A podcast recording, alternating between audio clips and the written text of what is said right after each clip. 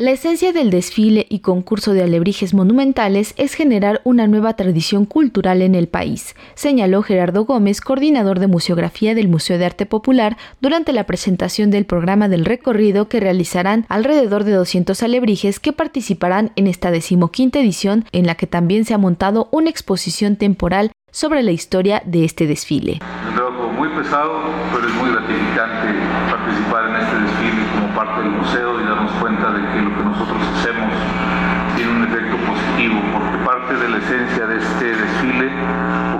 la más importante, es generar una nueva tradición cultural en nuestro país. Es cierto que las calles se toman por muchos motivos, pero no se tomaban por unas cuestiones o unos procesos creativos y creo que lo hemos logrado con los alebrijes.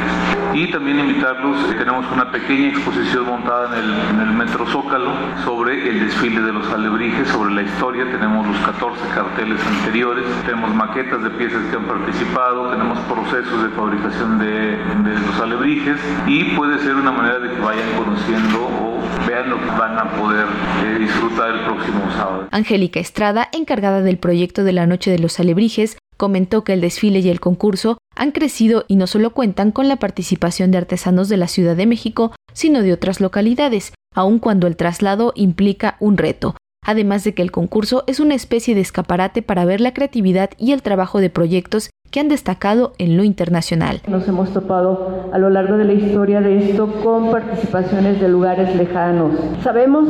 es que hay interés no nada más en los lugares cercanos a la Ciudad de México, pero se topan con obstáculos entre de qué manera pueden trasladar el alebrije, cómo lo van a, a, a financiar en el sentido del trayecto que es muy largo y bueno, como les gusta tanto, como lleva parte de cada uno de los integrantes al hacer la pieza,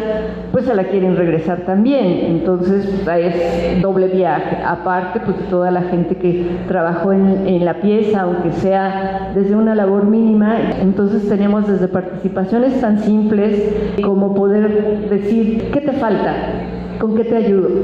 es desprenderse de, algo para poder decir los estamos apoyando. ¿no? Por su parte, Rodolfo Bravo, coordinador de seguridad y custodia, señaló que el desfile se llevará a cabo el próximo 21 de octubre a partir de las 12 horas, iniciando el recorrido en el Zócalo Capitalino para continuar por las avenidas 5 de Mayo, Juárez y Paseo de la Reforma, hasta llegar a la glorieta de la columna de la independencia. Continuamos con la fiesta porque para nosotros es eso, el que los, los maestros vayan con sus alebrijes, van mostrando su capacidad, van mostrando su, su talento en cada obra. Vamos a tener la participación de los estados de México, de la Ciudad de México por supuesto, de Guanajuato, de Hidalgo, de Morelos, de Puebla, de Querétaro, de San Luis Potosí, de Tlaxcala, para el traslado de todas estas obras se solicitó el apoyo de la, de la, Secretaría de Seguridad del Estado de México, también de la Guardia Nacional, y ellos incondicionalmente nos, dieron esa opinión favorable o el visto bueno para, para apoyar a nuestros artesanos y puedan llegar con bien a la ciudad e iniciar este recorrido. Ya sobre reforma, bueno, pues